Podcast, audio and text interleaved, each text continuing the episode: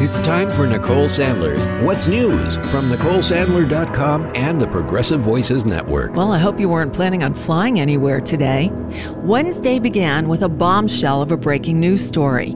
And as we go to press shortly after 9 a.m. Eastern, the Federal Aviation Administration is lifting a ground stop on flights across the U.S. that went into effect at about 6:20 this morning following a computer outage that resulted in thousands of delays at airports nationwide. At about 6:20 this morning, the FAA ordered all US flights to delay departures until at least 9 a.m. Eastern. Due to heavy congestion, they cleared flights to depart at Newark and Atlanta airports, but the agency said that normal air traffic operations would resume gradually across the US following the outage. More than 3700 flights were delayed, more than 640 were canceled. The FAA said it continues to look into the cause of the problem. At least 17 people are known to have been killed, and at least one child remains missing as record rainfall continues to soak California, prompting flash floods and widespread damage, with more storms expected through Friday. Rainfall amounts of up to seven inches are expected in Northern California and the Pacific Northwest, areas that have already forced tens of thousands of residents to leave their homes. The conditions were made possible by a weather phenomenon known as atmospheric river. It's a plume of deep tropical moisture that's stretching across the Pacific. Now, rain was needed, and it does offer a little bit of help to this drought stricken area, lifting maybe 7% of California out of exceptional drought conditions. But those conditions can also increase the threat of flooding and mudslides. These storms come five years after mudslides killed 23 people in the Montecito community alone, again having been evacuated. And for perspective, San Francisco has seen nearly 13 inches of rain, making it the third wettest 15 day stretch since 1849. Wow. Speaking of California, Congresswoman Katie Porter of California's 47th congressional district announced Tuesday her 2024 bid for the Senate seat currently held by Senator Dianne Feinstein. It's worth noting that the 89 year old Feinstein has not officially decided whether or not she's running for re election. I'll just leave that there. The new Republican leadership in the House on Wednesday continues its start of session work in determining the composition of its committees as the new speaker attempts to include the hostage taker's demands he agreed to in order to get the gavel. For example, on Tuesday, Republicans pushed through along party lines a plan for a new House subcommittee to investigate what Republicans call the weaponization of federal agencies. The incoming House Judiciary Chair, Jim Jordan, said that the Justice Department, especially the FBI, has, quote, ridiculed conservative Americans. The subcommittee, a part of Jordan's committee, will have access to sensitive intelligence and the power to oversee criminal investigations as the Justice Department continues to examine the former guy's effort to reverse his 2020 election loss.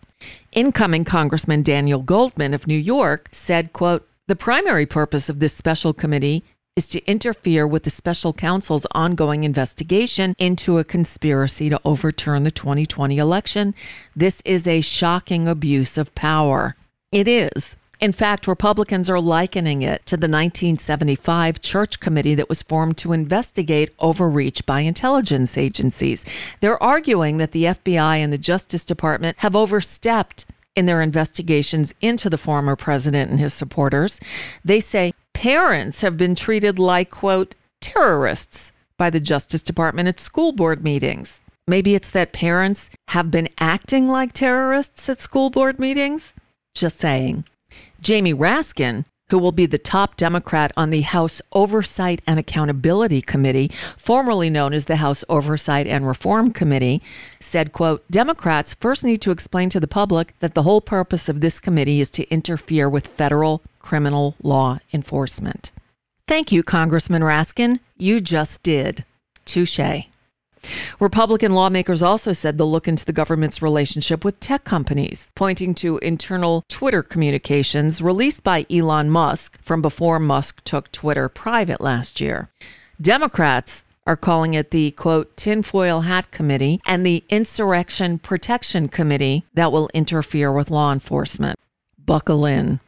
In other news, Congressman Pat Fallon, Republican of Texas, introduced articles of impeachment against Homeland Security Secretary Alejandro Mayorkas. And the House Oversight Committee is about to launch a probe into classified documents found in President Biden's former think tank. A big difference between the two cases of classified documents found at President Biden's former office than that found at the former President Trump's home.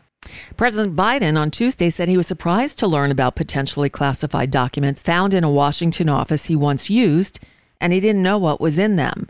CNN's reporting that the 10 documents included U.S. intelligence memos and briefing materials on subjects including Ukraine and Iran. The papers are dated 2013 to 2016 when Biden was serving as vice president under then President Barack Obama. The material was found in a locked closet in boxes that also contained unclassified documents. Biden's personal attorneys found the papers and immediately turned them over to the National Archives.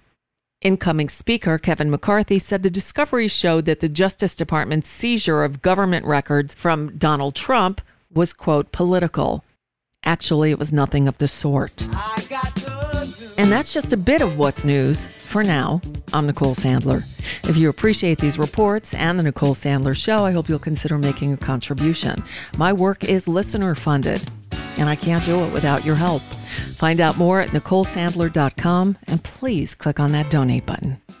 You've probably heard me talk about my dog Jackson. He's my baby boy. And as he's gotten older, he's gotten really finicky about eating. He used to get so excited about food, he'd literally spin. Well, not anymore. In fact, I often have to spoon feed him to get him to eat. Well, no more. Not since we started feeding him fresh food made with whole ingredients, backed by veterinary science. It's Nom Nom. Now, I actually tried making food for him myself. I'd cook up big batches of chicken or beef with vegetables and rice or potatoes, but without knowing what I was doing, he wasn't getting the vitamins and minerals he needed, and certainly not in the correct balance. That's all changed now with Nom Nom. Go to trynom.com, T-R-Y-N-O-M dot com slash sent by Nicole. They'll ask you some questions about your pup and tailor a specific amount of individually packaged Nom Nom meals and send them to you. By using my special URL, trynom.com slash Nicole, you'll get 50% off of your first order, plus free shipping, and it's a great way to help support this show too. Again, that's trynom.com slash Nicole. Plus, Nom Nom comes with a money back guarantee. If your dog's tail isn't wagging within 30 days, Nom Nom will refund your first order. No fillers, no nonsense, just Nom Nom.